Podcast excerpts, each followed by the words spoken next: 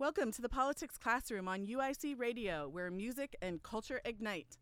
I'm Professor Floros, and I'm really excited to welcome into the classroom today Professor Christopher Mooney, the W. Russell Arrington Professor of State Politics in the Department of Political Science at UIC. I plan to ask Professor Mooney about the crazy world of Illinois state politics. So let's get started in the Politics Classroom on Tuesday, October 22nd, 2019. So you're listening to the Politics Classroom on UIC Radio, streaming live on radio.uic.edu. I'm Professor Floros, and you can reach me on Twitter at Dr. Floros. My guest in the classroom today is Professor Christopher Z. Mooney, the W. Russell Arrington Professor of State Politics in the Political Science Department at UIC. Professor Mooney received his bachelor's degree in English from the University of Wisconsin Milwaukee and a PhD in political science from the University of Wisconsin Madison. Professor Mooney was instrumental in the creation and promotion of the study of state politics within the American Political Science Association, and every year a cash prize is awarded in his name for the year's best dissertation in state politics and policy. Before joining the faculty at UIC in 2017, Professor Mooney taught at the University of Illinois at Springfield. He has also been involved with the Institute of Government and Public Affairs since 2004, serving as its director from 2013 to 2017. Professor Mooney studies comparative U.S. state politics with a special focus on state legislatures. So, welcome to the politics classroom, Professor Mooney. Well, thanks a lot, Kate. Pleasure to be here.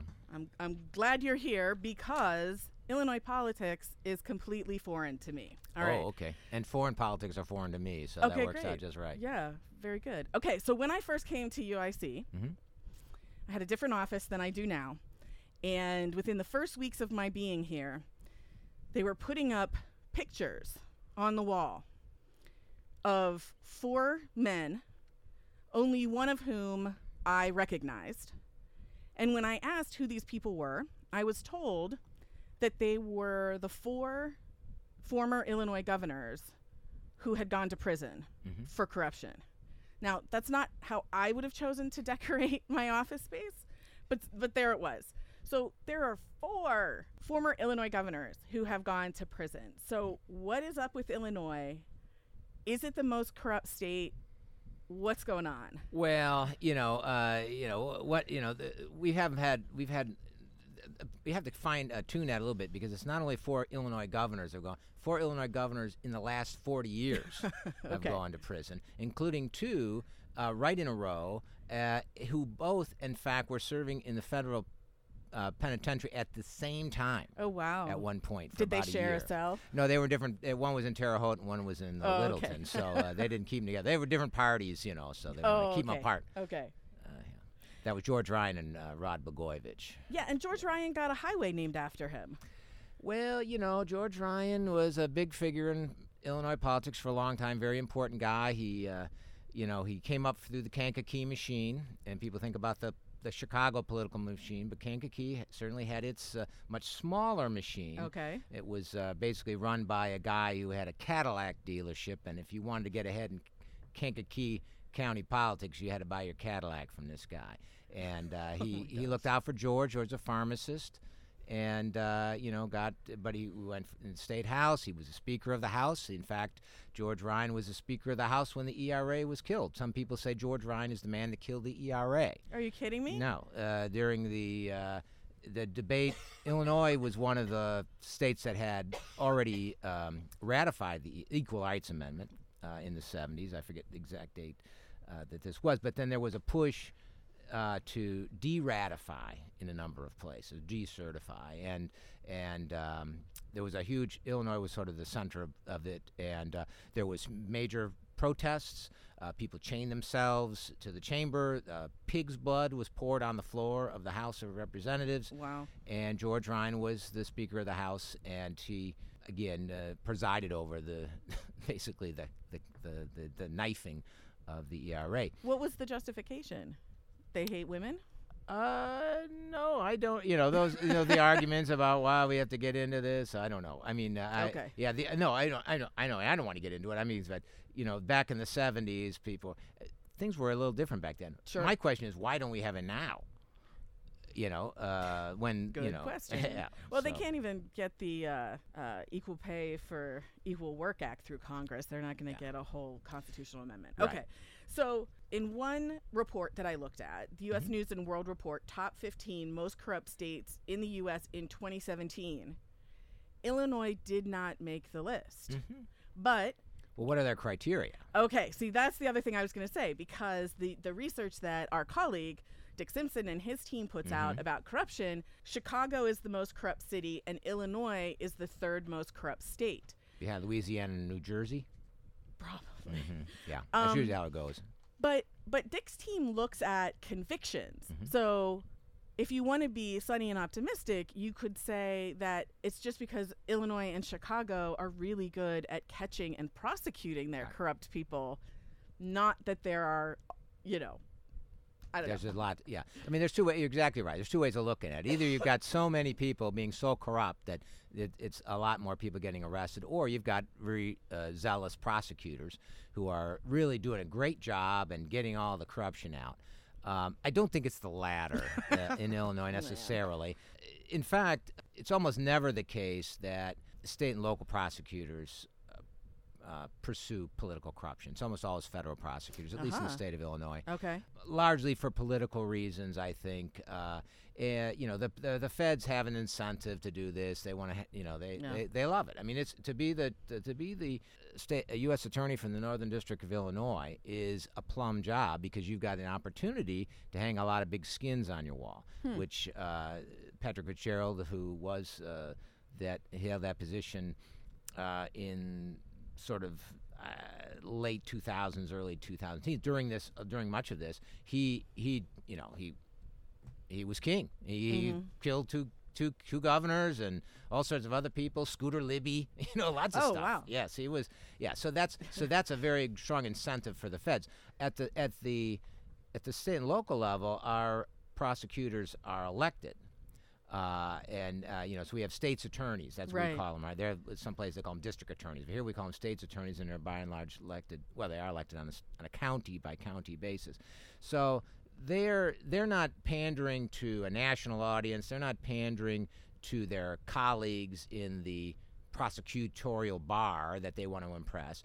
They're you know they want to get reelected. Right. And uh, you know uh, when you're in, digging up uh, into corruption issues, Mhm. uh, sometimes that makes people uncomfortable, unhappy, uh, and so you just don't see that very often by the by the state prosecutors. So, what would you identify as a possible reason why there is such a corruption problem in Illinois? And I'm assuming this is not just in Chicago or the governor's office, that this is maybe Oh, no. more widespread? Well, you know, uh, th- there's a what we call corruption. I mean, uh, th- the question is, I mean, we, the word corruption gets thrown around a lot. So the question is, uh, what, what exactly do we mean by that? Okay. Are we talking about quid pro quo, as we all know about now? There was no pro quo quid or something, but I mean, that- that's obviously a bribery situation. But some, you know, corruption could also be more general and not necessarily illegal. People talk about, well, it's a, it's you know, the, a, a corrupt system because uh, redistricting was uh, disenfranchised a bunch of people, or it's a corrupt system because um, uh, interest groups tend to be biased in favor of the wealthy and the producer class. Uh, and so they have more say in the legislative process, and that's not illegal. Right. In fact, uh, you know, the latter is protected by the Constitution as a as a First Amendment right to petition the government and assemble. But um, the kind of the illegal stuff that the problem with this whole business about what's the most corrupt state and that's it, is that this is a sort of activity that's very difficult to to study. Mm-hmm. Uh, and you can imagine uh, a uh, a survey, uh, you know, state legislative survey. I'm a state legislature sometimes, and I could do a survey. Say, you know, uh, you know, if if if a man came to you with a brown paper bag full of cash, you know, a would you you know vote his way? B uh, turn him in. C look the other way. Put it in the freezer. Yes, right.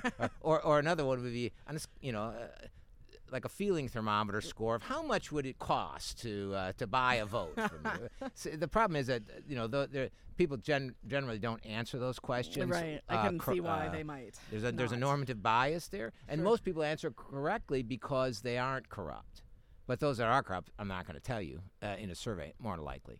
Uh, and it's also very few people that are involved in this. sort of- I've, you know, I heard a lot of stories. I spent, you know, like you said, I spent about 15 years down in Springfield. I spent a lot of time in the states and a lot of stores. Did, did a lot of lobbying, training, trained a lot of lobbyists and stuff. Uh, and um, you trained lobbyists. yes, Oh, yeah. let's talk afterward. Okay. uh, and um, well, yeah, and um, the the people uh, who you know, I know a lot of people have been lobbyists for a long time. Talk about there was a day when you would see brown paper bags uh, in the General Assembly, but that day has passed. People are more subtle about it these days, uh, if they do it at all. Right, right. You know, so uh, you know the question of which is most corrupt Yeah. what is you know it's it's extremely hard to study you know it depends on the measures you're using but there is no doubt that uh, illinois is certainly a place where public corruption is uh, uh, something that we've had for a long time and it's a it's part of our ethos and our concern. We worry about it. It happens. We've seen it. We don't want it to happen again. Now you asked where it came from. Yeah. okay. And that's another another tough question. But by and large, what we're talking about, if, if you're talking if, if you're talking about corruption as, or as if you're talking about relationship in wherein politics, political benefit is given for financial benefit in some way.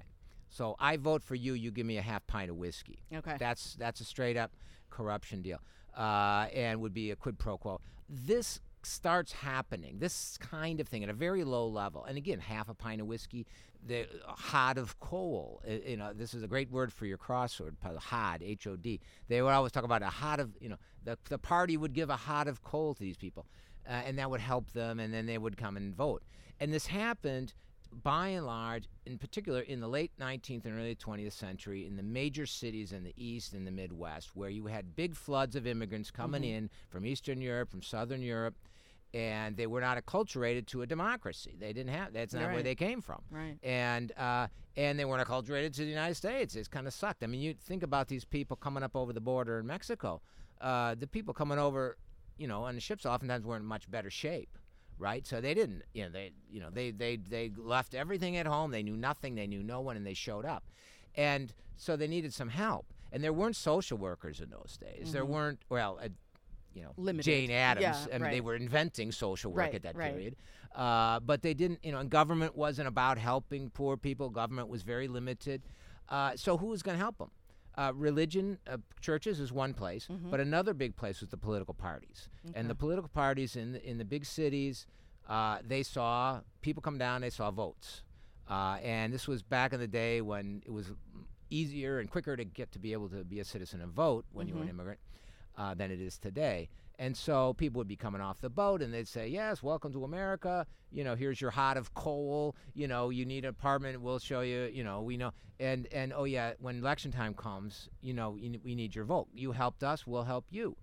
And it, and it seemed like a perfectly uh, reasonable thing that these immigrants come. They never they, did, they never had a vote before. Here, Right. oh great, Well, I'm and getting these something people are for it. helping me. Yeah, Yeah. yeah. So so so th- th- and this led to what we refer to as political machines Okay. uh, in uh, where again the whole point of a political machine is not to solve the public problems it's to s- perpetuate the machine itself to to make sure that those you know you run for office uh, and try to get into office to help those people that got you into office and get them a job uh, so that they can help you again in the next you know office again and Yeah. it's a self-perpetuating process so so you saw that in spades in Chicago like you did elsewhere mostly in the 20th mid 20th century those faded out with uh, acculturation, uh, with television, with uh, you know, inter- you know, with World War II and people moving all over the place and seeing how things don't have to be this way. But my argument is that uh, Richard Daley, Richard J. Daley, the original Richard J. Daley, who was a mayor from 1955 to 1976, I believe I have the dates right. Uh, he was a machine man. That's where he came from, and he was extraordinarily good at building the machine. So he he he kept the the political party, Democratic political party machine. They were not weren't always Democratic, but mostly they were. And, and in Illinois, it was Democrats, at least in Chicago, and he kept it in in in functioning, well functioning for many years past almost any other sort of machine in quotes around the country.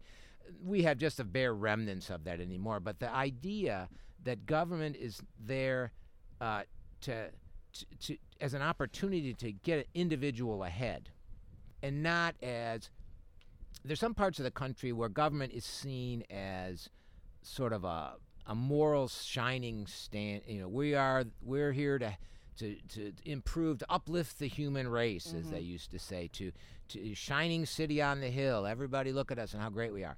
Uh, and, and, and, and, government is seen in some ways as, as above the norm, above the, the, the dirty commercial plane. It's something pure and lovely and, and, and priest like. Uh, you know, you get into it if, you know, not to make yourself rich, but right. to get into it to help others. It's right. altruistic.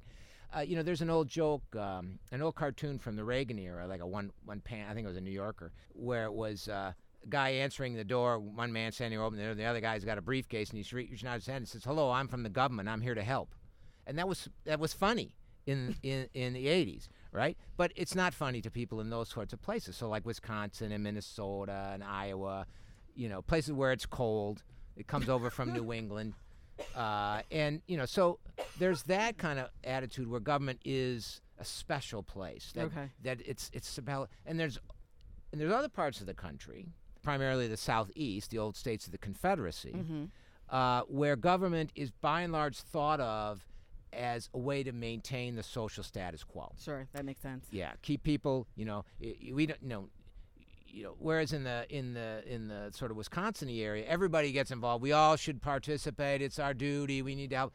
In those other places down in the South, it's like, no, we don't want you. Right. if you're not part of the social elite or the economic elite, you don't. Not only don't you have to vote, no, aren't you obligated to vote? We don't want you to vote. Right, and we'll put in measures to make That's it right. very difficult for That's you to right. vote. Okay. Yeah. So, and but we're in, we're different in the sense that in Illinois and also in states like Pennsylvania, in Indiana, and sort of across Maryland, um, we go- politics and government is thought of more just kind of similar to the commercial marketplace. It's like if you want to get ahead in the world, you could go be an accountant if you want to, or you could run for the legislature if you want to. You know, either way is okay. It's you know, it's not like going into the priesthood. It's just another job. Hmm. And um, you know, and so that government is, you know, it's nuts and bolts. It's get it done.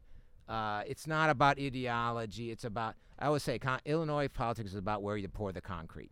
who's who's getting who's getting stuff from government. That's Yeah. what we care about. And of course, that leads to these sort of bribery because it's not the priesthood. Right. You know, it's just getting stuff. And if I can get stuff another way, maybe that's not such a bad thing.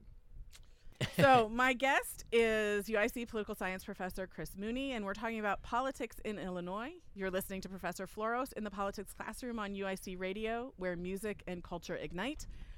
Welcome back to the politics classroom on UIC Radio, streaming live at radio.uic.edu. I'm Professor Floros, and my guest in the classroom today is UIC political science professor Chris Mooney, an expert in state politics who's here to talk about Illinois politics. So, since 2018, um, the Democrats have a supermajority in both houses of the Illinois legislature. So, 74 of the 118 representatives in the Illinois House are Democrats, and 40 of the 59 senators. But Democratic dominance in Illinois, at least in the in the legislature, is and and the governorship actually is a relatively new phenomenon, right? So Illinois has had plenty of Republican governors, Mhm. including the most recent one, Including Avery. Yeah, right. Yeah. and the state legislature was dominated by Republicans until what, maybe the late 90s. So, A, what led to kind of the flip from um, more Republican control to now this supermajority of Democrats? And does redistricting have something to play with why the Democrats got ended up with a supermajority? Okay. Um, that, those are really good questions, and, and a lot of people are concerned are confused about that, uh, about why this is the case. First of all, let me say that redistricting, which is the drawing of legislative maps, and you can try to you know manipulate that to you know if you're drawing them to make your party you know be more successful. That can have a, a little bit of an effect on outcomes, but by and large, it's it's just marginal. It's not that big. Uh, the, what really matters is demographics and politics, right?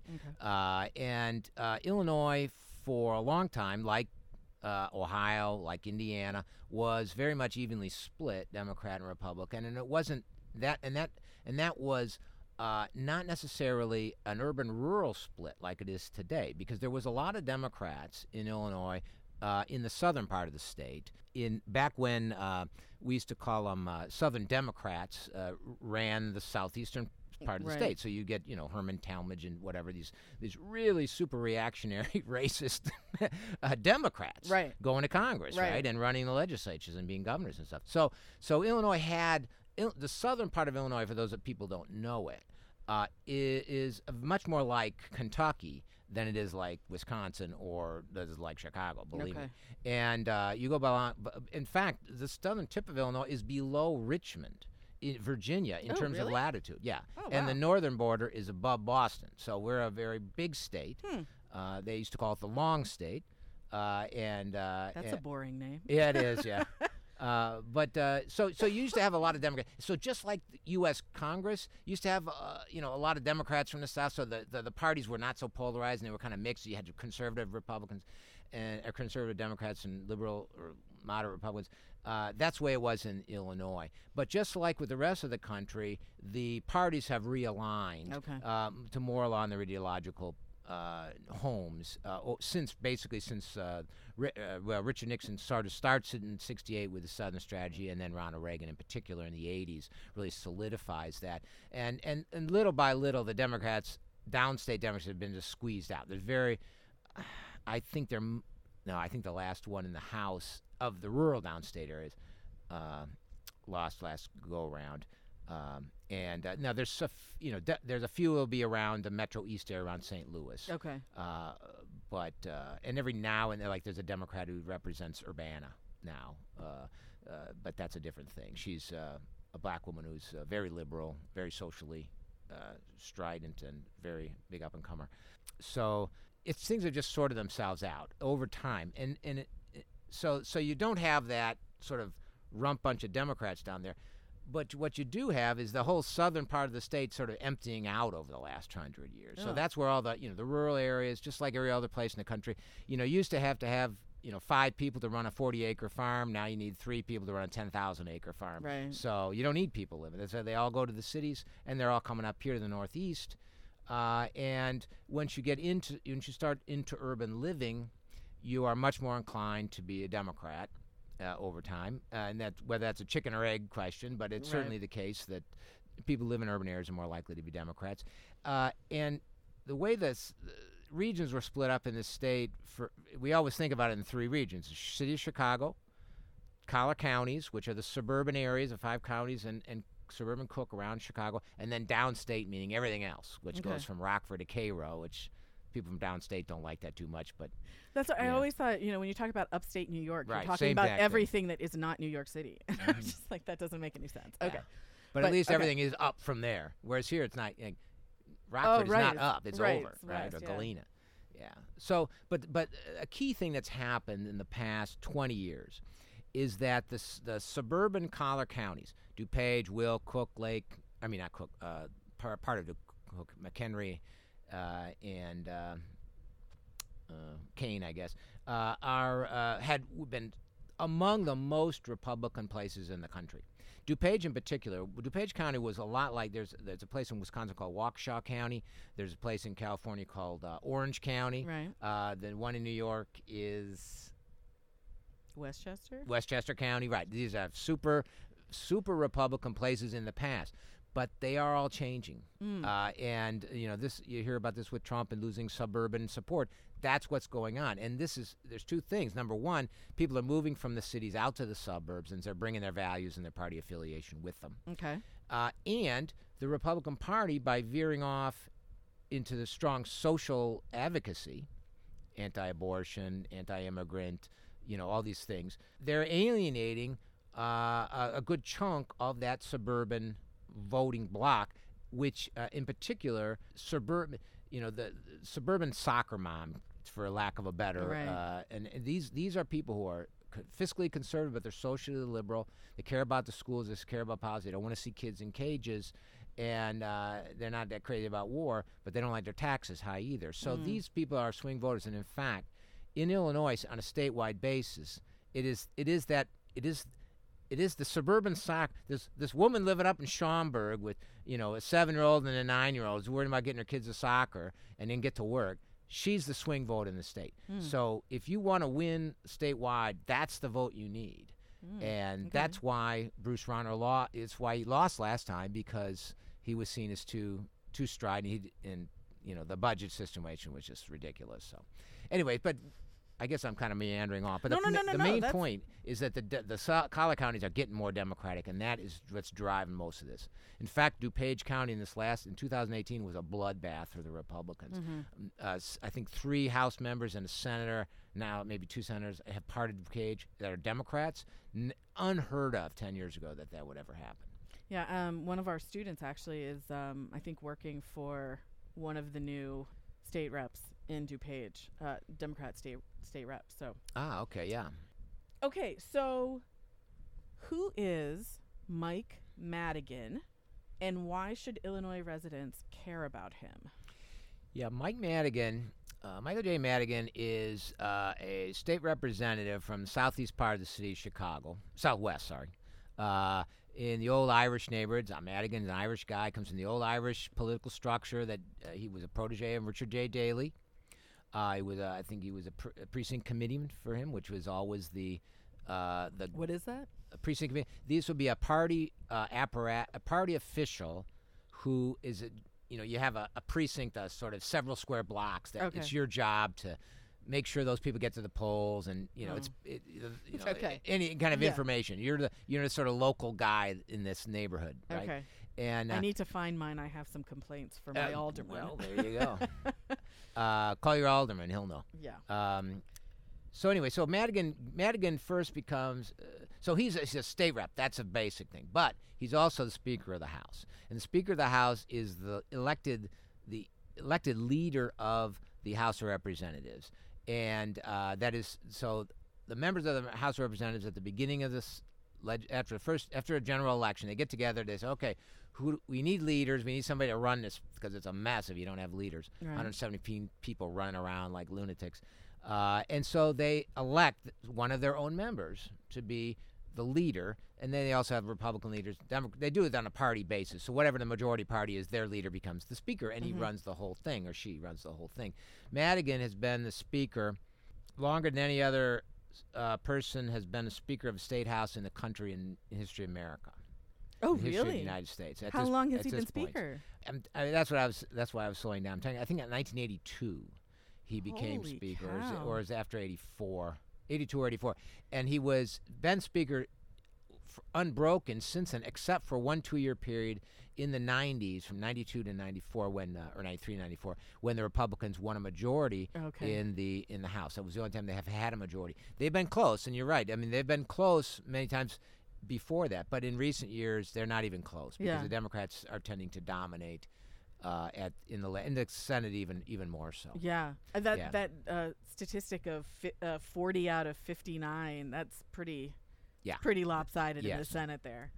Okay, so, so so Ma- Madigan runs the Illinois House, Yes. and what impact does his long tenure as Speaker of the House? What does that have any implications for the kinds of policies or the kinds of laws that the legislature passes? Do, is is he more important than whoever the Speaker of the Senate or whatever the leader of President the of Senate, the is- Senate, president of the Senate is? Yeah. Um, in th- okay, President of the Senate versus Speaker of the House. They're the same role. It's the majority leader in each chamber. Uh, the difference is. The differences in this case are two. One, the smaller the chamber, the less power the leaders are going to have, because you don't need to have coordinate. If you got, if you only have, you know, 59 people, it's easier to coordinate them than it is 118. So you don't have to give up as much power to these people. The other difference, and this is idiosyncratic to these individuals, is that because Mike Madigan has been in that chair for so long, and because he's so good at it, I mean, that's a chicken and egg thing. He's been there that long because he's really good at it. Okay. He keeps getting reelected by his members over and over again because he does what they want him to do, and that is to get them reelected and wi- keep the majority in the. Well, but also, isn't there like if you go against the speaker, you will not get reelected, right? Like he's a kingmaker in some in some regards. You know, and that, that's that's that's largely a myth, to be honest with you. Oh, really? Yeah. Uh, it's not that the speaker might not want you to vote one way or the other, but he doesn't. But almost never is the speaker, and any good legislative leader, almost never will ask a member to vote against the interests of their district. Again, because the main goal of the of the leader is to get to make have their members get reelected so they can gain or retain a majority. Mm-hmm. And if you're if you're forcing your people to take bad votes, they're going to lose.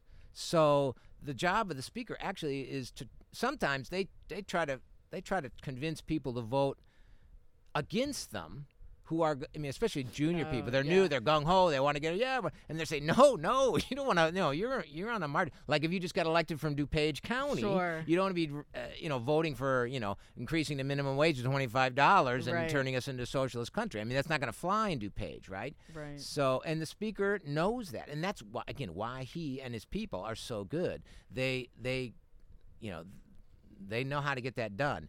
And in terms of policy, after the after he came back to power in the in the mid '90s, Mike Madigan is largely has largely no policy agenda.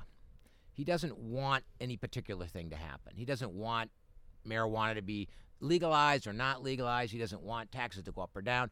What he wants is to maintain his majority in of the Democratic Party uh, in in the House, and he will use uh, policy, uh, you know, uh, votes and, and to, to, to enhance the brand of the Democrats and make them look good so they do get reelected.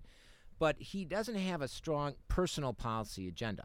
Uh, which makes him an even better leader because uh, that means he doesn't have you know he can he can do what's good for the caucus for his group of people uh, without having his own personal biases get in the way. The one thing he, d- he, he used to have a sort of and and he you know he used to have an attitude on policy, but again, being out of power in the '90s for a couple years, I think he learned that the you know, to be a good leader of that kind he wanted to be Right. uh, that that's you know you want to get rid of your power. He used to he used to be very concerned about parochial schools. That was one thing he cared a lot about. But about ten years ago, he lost on a bill he was fighting for having to do with parochial school funding.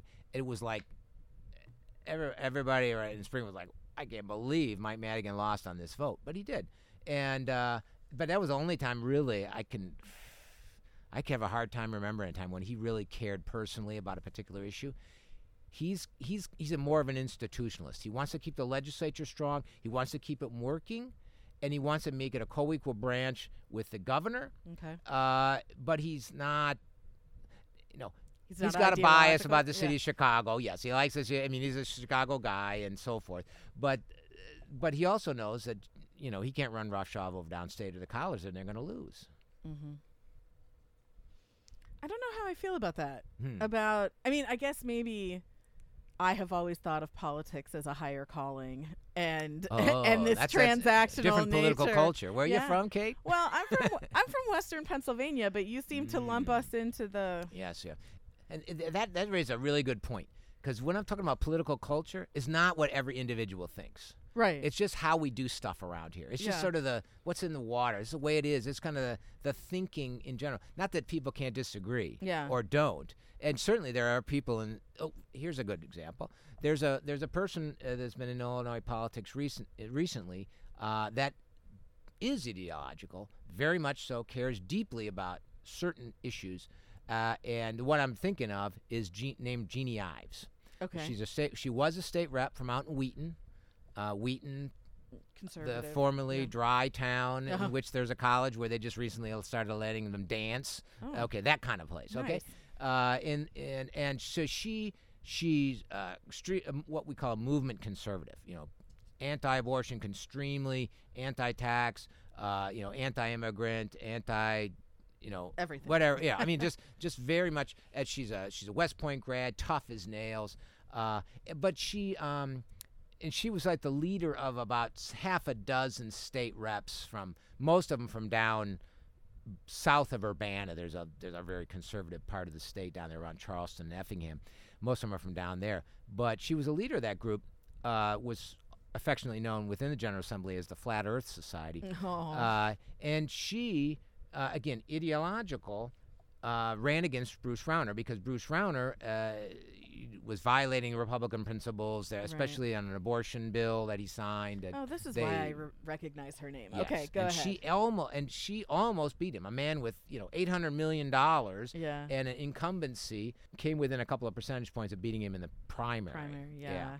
But Would she have given Pritzker a run for his money, or she no, would have she'd got got slaughtered. slaughtered? Oh, she would just it would have been worse than Bruce Rauner. Oh, Yeah. really? Oh yeah, yeah, yeah. Because she, I mean, again, we're not ideological in this state. It's it's like uh, we you know we want something that works.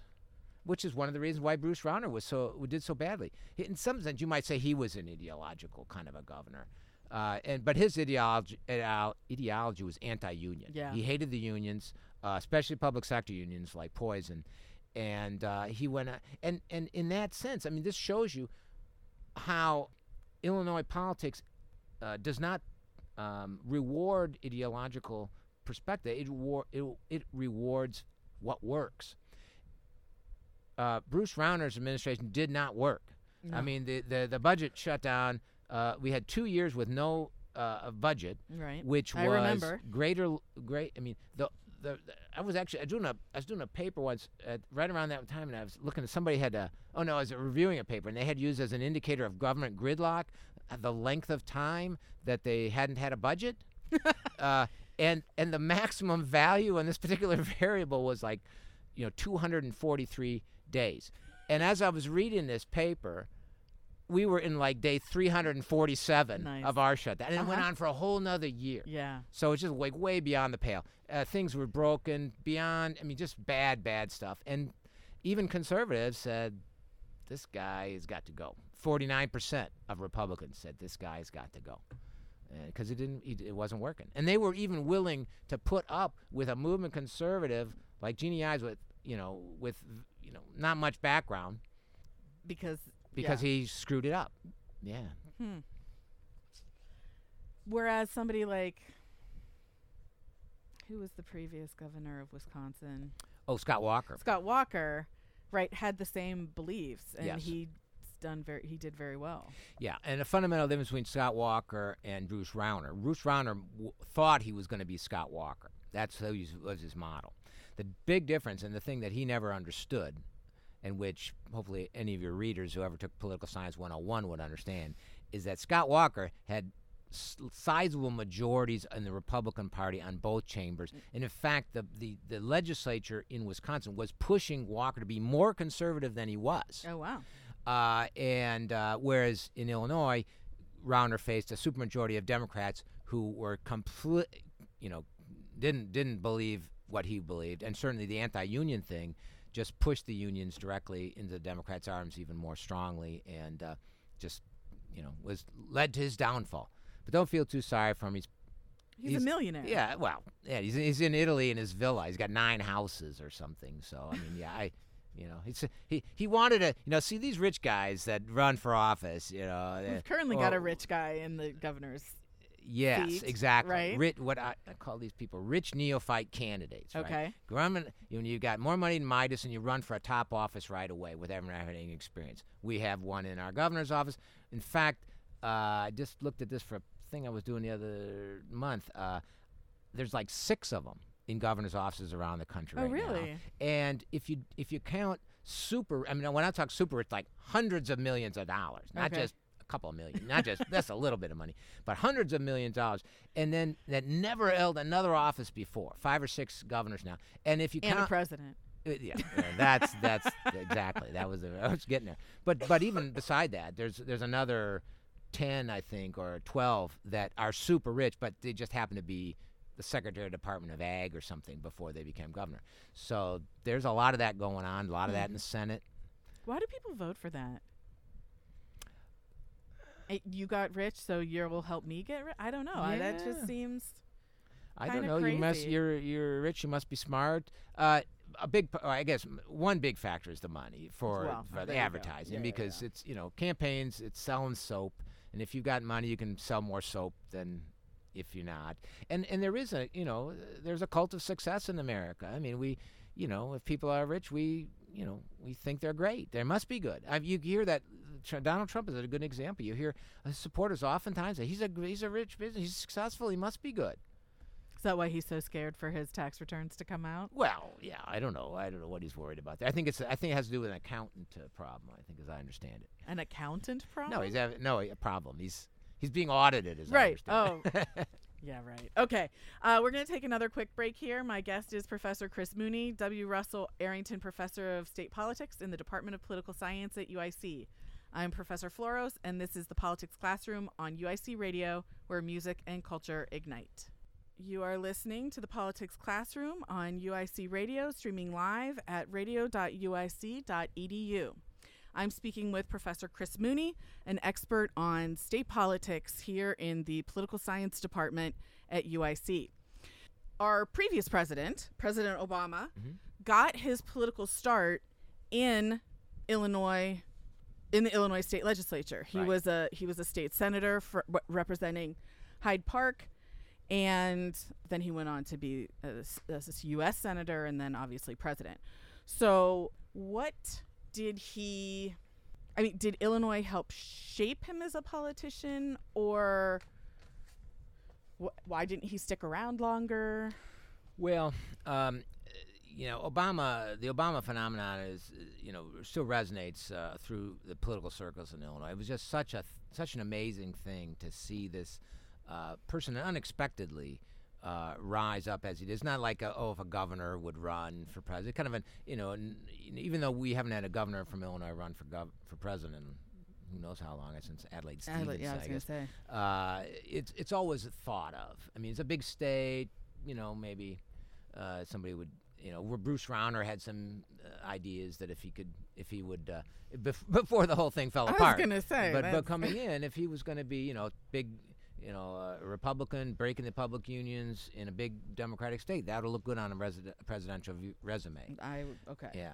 So so Obama, um, uh, he he he's shaped by Illinois politics for sure, uh, but not exactly in the normal way that most Illinois politicians are shaped. Okay. I mean, as, as we know the story, uh, you know, of him uh, down in Roseland, uh, working as a community organizer Mhm. c- from the bottom up, Saul Alinsky, uh, devotee, and so forth.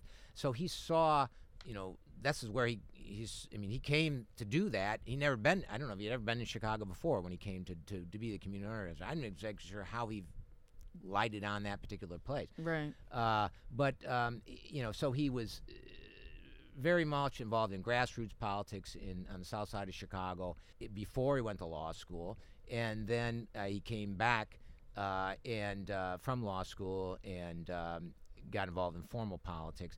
He um, he was never Barack Obama during his time as a senator. Uh, was State senator. State senator Yeah. was never well liked and loved in Springfield. He never fit in. Okay. Uh, he was different in a lot of ways than you know, he was. I mean, he held himself apart. He was a little bit. Um, he tried to be. He tried to be a good old boy. And he tried. You know, he played basketball down at the Y. He played at poker games. You know, he did that. But he still was a little bit sort of a little lofty. You know, you can imagine the voice and the the, the intelligence. yeah. Uh, and uh, Intelligence doesn't go over well in Springfield. well, you know, n- in the, he didn't have a lot of humility, maybe back then. I, I, can't. I don't know if that's true or not. It's hard to know because I, I didn't I didn't really know him when he was first coming up. But uh, the um, uh, it's it's American politics is not a place that embraces intellectualism in general. I mean, we're kind of an Fair. anti-intellectual country, and he's he's an intellectual guy. He's you know he represents Hyde Park. He was teaching some law school classes Right. over there. He's he comes across as super brilliant. He, you know uh, he always did. He's just like he, he we all know like he is now. And uh, so he was he was he was seen as an outsider. He's always an outsider. D- did he work well with him? Yes, he worked, and he did work. Uh, and um, in fact, uh, you know, he started off uh, being well hated by the sort of regular politicians down there because he he uh, used a political dirty trick in a sense to uh, oust to get into office in the first place because there was a state well-loved state senator from Hyde Park, Alice Palmer, who he uh, ran against and. Uh, she had won many times with no challenge, so she was kind of sloppy on her petitions. Uh, that is, the, you got to circulate the petition to get enough signatures to get on the ballot. And in an old, old style Chicago politics, uh, maneuver, uh, Obama challenged her petitions, and she didn't have enough, and she was kicked off the ballot, and he was the only one on, and he won. And so that was kind of held against him for a while. Well, but I see. I just read a profile of him from 2008 before he was Mhm. actually elected, and they were talking about this particular episode that Yeah. you're talking about. In that, um, wasn't she supposed to run for Carol Moseley Braun's seat or a representative in? And then it turned. Then something happened, and she she was going to lose. So uh, Obama had already declared his candidacy.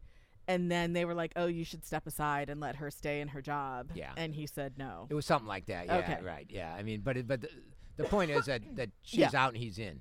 Uh, right, and, right. And he, and he didn't do the uh, Chicago uh, machine thing of of stepping aside. Stepping aside, Yeah, yeah. no, and you know, and so and he, you know, Obama himself says that he learned more in the in, in working in the state senate than he ever learned in the U.S. Senate. well, he wasn't in the U.S. Senate. He wasn't. in- Yeah, he was basically running for president. Right. But the but the, the, the what he meant by that, and, I, and the way he explains it, is that the state legislature is a place where people actually discuss policy and actually you know work things out and get in a room together. Whereas it doesn't happen that much in Congress anymore. It's Mm. mostly staff driven, and all the legislators are all on the phone asking people for money. Right, right. Uh, and so he's seriously to learn a lot more about policy. He learned a lot more about people and politics in the state senate. Uh, and Illinois is a great place for that too, because Illinois is really, in some sense, a microcosm of the, of the nation. Uh, maybe less than it once was, but we're still one of the most average states. And so you have, I don't you know, know, if that's a ringing endorsement of this state, but go on. yeah, but it's you know it's We're, it's, we're uh, really average. Yeah, well, we've got you know, in terms of percentages Sure. of the party, in No, terms no, of, no, of yeah. uh, demographics, we're very similar. In terms of having different sort of regions, we got urban, we got rural. You know, we've got poor, we got rich, we got suburbs. So, so he had to work with all those kinds of people, and he worked with people from the southern part of the state. We're more like Southerners, uh, and and urban and, and, and suburban people. So he, yeah, so he he said he he learned a lot and, and thought highly of the place. Uh, as soon as he ran for Senate, U.S. uh, Senate. U.S. Senate, he uh, and and especially because that is sort of coincident with his national publicity. I mean, because he becomes famous nationally in uh, July 2004 because he's when he's a candidate for U.S. Senate. And he's tapped to give a speech at the Democratic National Conven- Convention, uh, and the famous one where he talks about we're not red, we're not uh, blue or purple, and that makes him a star. And from then on, he's a he's a star, He's and he's going to run figure. for president right Yeah. away. Yeah. Um, were the folks in Springfield glad to see the back of him? M- I, I don't know that he was all that much of a pain in the neck Okay. to a lot of people. Um, and certainly the person that succeeded him is a guy named Kwame Raoul, Raoul who is Mhm. now our Attorney General. Mm-hmm. Uh, very effective legislator, uh, you know, very uh, good representative from down there in the Hyde Park area. Um, UIC uh, alum is running for that seat this coming Oh, really? round. Yeah, okay. I can't remember his name right now, All but right. Yeah. Go ahead. Sorry, yeah, you no, were that's, saying. uh, but you know, the, but the one thing that they that did happen, and it was, and it's still is there's sort of a glow when when he ran. Nobody, ex- I mean, nobody understood what was going to happen, and uh, you know, it was just a, it was a, I, I, uh, my wife and uh, and my daughter went down, and I went down to see him when he announced to run. It was in February 2017. It was freezing cold, and it was outside the old state capitol, and that's when I knew there was something was happening because a lot of people showed up, and most importantly, a ton of international media. I was getting calls from France and Korea and everything else, and this is just for a guy starting off his run. You know, he's a two years into a Senate term, uh, and um, people around town were just like blown away. I mean, you know, people in Illinois politics are a very cynical bunch, generally speaking okay. right? Uh, but you know, people in Springfield were extremely excited uh, about it, and you know, like, oh, I used to play basketball with him. Or I saw him at the stop and go, you know, or whatever. Right. Or I served him when he came to my diner or something like that. Yeah. Everybody's got a story Right. about Obama, and uh, Do you have an Obama story? oh, I ran into him a few times. I didn't, I didn't know him, but. Uh, um, yeah, that's mostly just to say, to say hello. Okay. One and you know one thing that was very interesting about his run and showed how cool he was was when he was running uh, uh, for that U.S. Senate seat, the Republicans put a um, uh, a shadow on him of a, of a like a videographer to follow him around every minute Oh. of the day to try to f- try to catch him saying something you know embarrassing they could put on a commercial. It's it's kind of standard anymore. Really? Yeah, yeah, it happens.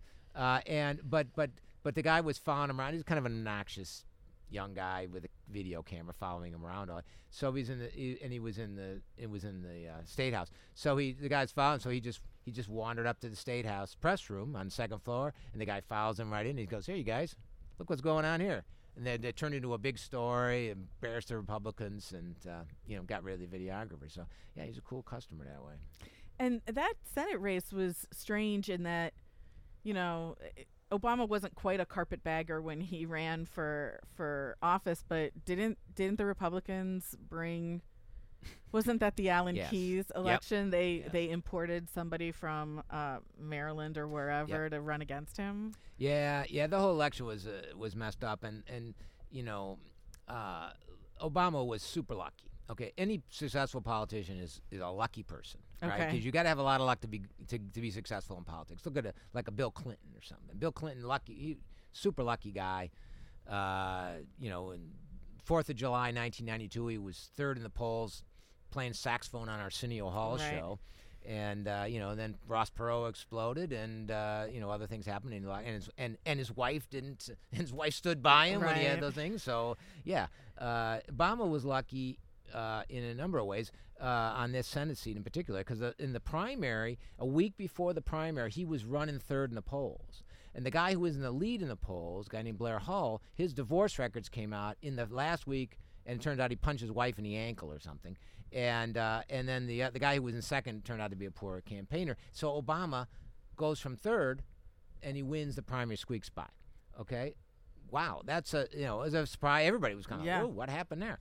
Uh, two weeks before, you would never have predicted it. Okay. Uh, and then the Republicans nominate a guy named Jack Ryan, who not only has the same name as the, pre- the governor who's in prison. Uh, Oh, right. Add that, a Republican governor's in prison, but he was also a rich neophyte guy, never had any background, and he has a bad. Dis- it turns out he has a bad divorce story, which I won't get into because it's uh, crazy, uh, and uh, involves Jeri Ryan, a famous actress, uh, who was his Hopefully, ex-wife. no relate. Oh, yeah. That, Yes, okay. his Right, right. Okay. Okay. Okay. Yeah. Yeah. Yeah. Yeah. Okay. So he so he quit, uh, and so they had the Republicans scramble around, and the Republicans. I mean, Obama was by this time famous from the campaign from the uh, convention. Everybody loved him. He's like you know, the second coming of Christ, uh, and so they basically were like, eh, and they let the movement conservative part, wing of the party, with like the twenty percent or so of the Republican electorate in the state, to make the choice, and it was a it was it was it was a, a party organization replaced guy, and they picked Alan Keyes, who was a conservative talk show radio host from Maryland, who happens to be black. And they thought, oh, okay, we'll get somebody who's black to counter him, right? And he turned out to be ridiculous in, Yeah. in the extreme, and uh, and Obama just slaughtered him. Uh, it was the worst, or the the worst defeat by any statewide candidate I think I've ever seen. He, Keyes won, I think, six six counties. Counties of a total population of about ten thousand or Oh something. you know. no. Yeah, no, he, he just got slaughtered. Never to be heard from again. Really? That was the end for him. Uh, in Illinois, I'm not, oh. I mean, he's probably on some 5,000 watt radio station in Yeah. uh, Omaha now. Okay, but we're we're streaming, so I don't know if we can make fun of a No. five thousand watt radio. but he's also making his living at it, and you're just doing this as a service to the community. So. Oh, thank you, thank you. Um, okay, so we're we're running out of time, but um, two final things. Is it too early on the state level to start talking about 2020? Right, because obviously the Democrats at the national level, I mean, this is going to go on forever. But you know, you're Oh, talking about people. Oh, it's never too early. Eh, It's it's you know, yeah, yeah, absolutely right. It's a good time to be talking about it. Uh, really? Well, it's only you know it's a, less than a year to the election for crying out loud. Now now 2020. Well, you're talking about somebody who got put on the ballot in like August. Yes, but that I mean usually we well we have our primary in March. That's Right. generally when it happens. Yeah. And so When's the filing deadline? uh, it's in usually the first week of December or something like that. Okay. So you know we're coming up. Yeah, they're they're, they're circulating petitions right now, so it's just happening. Uh, the thing we, we, we do president on presidential years, presidential election years, we usually have less action on an Illinois ballot because our statewide officers, including the governor, are not on the we we elect them on the off years like most states do, uh, and um, we have a U.S. Senate seat coming up. In 2020?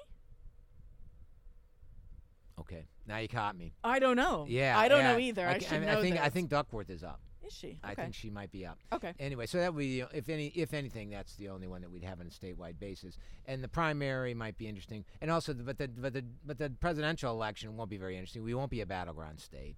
Uh, if Trump is nominated by the Republicans, what will be interesting to see is how badly he gets beat. Uh, I mean, I think you know, Don't say that. it'd be twenty uh, in Illinois. Oh. In Illinois, you know, is it going to Okay. be twenty points? Is it going to be thirty points? You know, we'll see. Uh, but otherwise, but in the legislature, that's what matters. Yeah, That's right. what matters. Yeah. And the Republic or the Democrats are a little exposed right now because they won a lot of marginal seats last year, Right. like all these seats in DuPage I was Right. talking about. So they're really out there on some areas that really are kind of traditionally Republican. So one would think that they're, you know, given that that they are likely to lose a few seats next time. Mm-hmm. But given the national climate and the revulsion for Trump among the vast majority of people in the state, Sure. uh, I think uh, it's still going to be it's still going to be a D year, uh, and I don't know that the, I don't know it's possible for the Democrats to pick up more seats. you know, in the There aren't any I, I just don't know if there's any that they could do, and it, but they might, and you know, so but they might lose a couple, but it really, in some ways, it won't matter because they're so far ahead at the moment. Well, and so so then in Illinois, all of the action is the primary. Not always, not always, but I mean, except for these margin, marginal Yes. seats, right? Well, and the margin, eh, politics is all about the margins, right? It's about who, you know, right? And so, yeah, m- most places, it's yeah. Uh, let's say in this, it's, let's say in 118 s- uh, seats in the in the House, every two years are up. Um, there'll probably be five of those seats that are competitive in the general election, and uh, or maybe a little bit more, but not much more. And that's where all the money gets poured in, and those those races will be one, two, three, four, five million dollar races Hmm. uh, and the rest of them uh, in the general election won't be because they're basically, you know, it's a, in an area that's full of Democrats or an area that's full of Full of- Republicans. You know, people live, you know, birds of a feather flock together, as they say, and uh, we tend to live around people that have similar political views. And legislative districts are as small as districts get, Yeah. you know, in a, in our political system, and, and so Speaking of districts, I, I know, you know, uh, I'm thinking about, so I'm in the 11th ward, right? So I'm in the Old Daley ward. ah, And I'm in, I always get the number wrong. I'm in Mhm. Lipinski's uh, third. Third, right? I don't. I don't know why I always think that uh, Garcia's third and Lipinski's fourth, but okay, third. By the way, yeah. which is one of the stupidest shaped. I mean, both of them are, but Lipinski's is, and he almost lost the primary uh, last time around, and he's facing the same candidate who's had Mhm. two more years to do whatever she's done in the last two years. Right. So it, it, it's I don't know. It's kind of interesting because I think when most people think of 2020, they're thinking of November, and Mhm. certainly there's a lot at stake in November. But if there are challenges from the right or left, depending on which party you you care more about, um, you know that those races should be heat, uh, heating up over like Christmas. Yeah, they yeah they, now they're in the sort of silent phase and then they're getting things working together. But yeah, uh, they're really going to start. I mean, people are already walking precincts. I mean, they do that Mm. when they when they get petitions. So you you have that going on. Um, And I I actually was for you know non-radio reasons invited to a political fundraiser like a month ago. So Mhm. they're raising money. right, raising money, getting volunteers, sort of delving strategies, figuring out you know doing a lot of polling to figure out where are the races that they can compete. I mean, the party does this. yeah. You know, should we devote resources like in Lipinski's race? Should you know the the the the, the House uh, campaign com- Democratic campaign committee? I forget the exact title of it. Run by uh, Cheri Bustos, who's one of our Congress people from over in the Quad Cities area, Mm. is backing him because they back incumbents. Uh, whereas the sort of left wing, the squad, ACO, they are backing um, Marie Newman, who is his opponent, because and primarily it comes down to the fact that Lipinski is an old school conservative uh, Catholic Republic. I mean Democrat. right. I think yeah. you almost said Well, the right yeah. thing there. and uh, and and you know the district has changed Yeah. over time. It's not full of you know, old Irish Catholics and and, and and Polish people like it once was. Yeah. Um, Well, that's what I'm saying. I'm wondering, you know, if, if they only redistrict every 10 years, t- in 10 years, a lot can change. no bet, yeah. A- and uh, I think it's going to be really curious to see if, right? Because w- one thing um, that when I was reading this profile of Obama, he he unsuccessfully ran for Congress against uh, Bobby Rush, and then uh, it came time to redistrict, and Rush redistrict redistricted Obama out of his district, so he couldn't challenge him again. Yeah, I mean that that that, that is, and, and and therefore he had to run for the U.S. Senate when Michelle said, "Get out of the state Senate. I'm sick of this. Uh, you know, you got to up or out, boy." And uh, Did she really say that? well, that's what she says in her biography. Yeah, Oh. yeah, and, and maybe not in those words, uh, but uh, yeah. So he runs for Senate, and the rest is history, right? Yes. Redistricting, especially the congressional redistrict, uh, redistricting, state redistricting is done by the state legislature and the governor. It's done, you pass it in a regular bill if you've got majorities in both chambers, uh, and so they care about the state legislature. They don't care about Congress. Illinois politics, again, Illinois politics don't care about you. Who do we send to Congress? We send people that don't fit in. Obama, Durbin, get him out of, or else somebody's idiot brother-in-law or son, like I mean, not idiot. Lipinski is actually quite a smart guy. He's got a PhD in political science, but he's the son of the former Right. guy. Uh, and uh, so, so we, we don't. The, the, who's right drawing the maps? They don't really care too much about Congress. So what they do is they, with- at least in the last few go-arounds, is they've set up sort of incumbency protection districts. You know, so how are we gonna? You know, so we we're gonna lose a couple of seats. We'll lose one seat. For example, in the 2000 and uh, the 2001 redistricting, they lost one seat, uh, and so the congressional delegation got together and said, "Well, who's gonna who are we gonna lose?" And uh, there was a guy named David Phelps who was a deep South Southern Democrat, right wing gospel singer, uh, and the Democrats said, "Okay, you know, we don't care about him. You can he can go." And so they drew the map. So they have John Shimkus' district in those days went all the way from Kankakee all the way down to the very almost the very tip of the state and it had a little it had this long piece and a little nipple at the very end and that nipple was David Phelps's house and that's the- you know so you get that kind of thing going on and certainly that's the case with Obama because back in those days nobody was going to be Jesse Jackson Jr. on the south side of Chicago Right. uh, now the different Right. different story today but uh, yeah that was the way it was those days Interesting. All right. Well, we have run out of time, but I want to thank you, Professor Christopher Mooney, political science professor here at UIC. Please come back and talk more about Illinois politics, maybe ar- around the primary. I Yep. can have you back. anytime All right.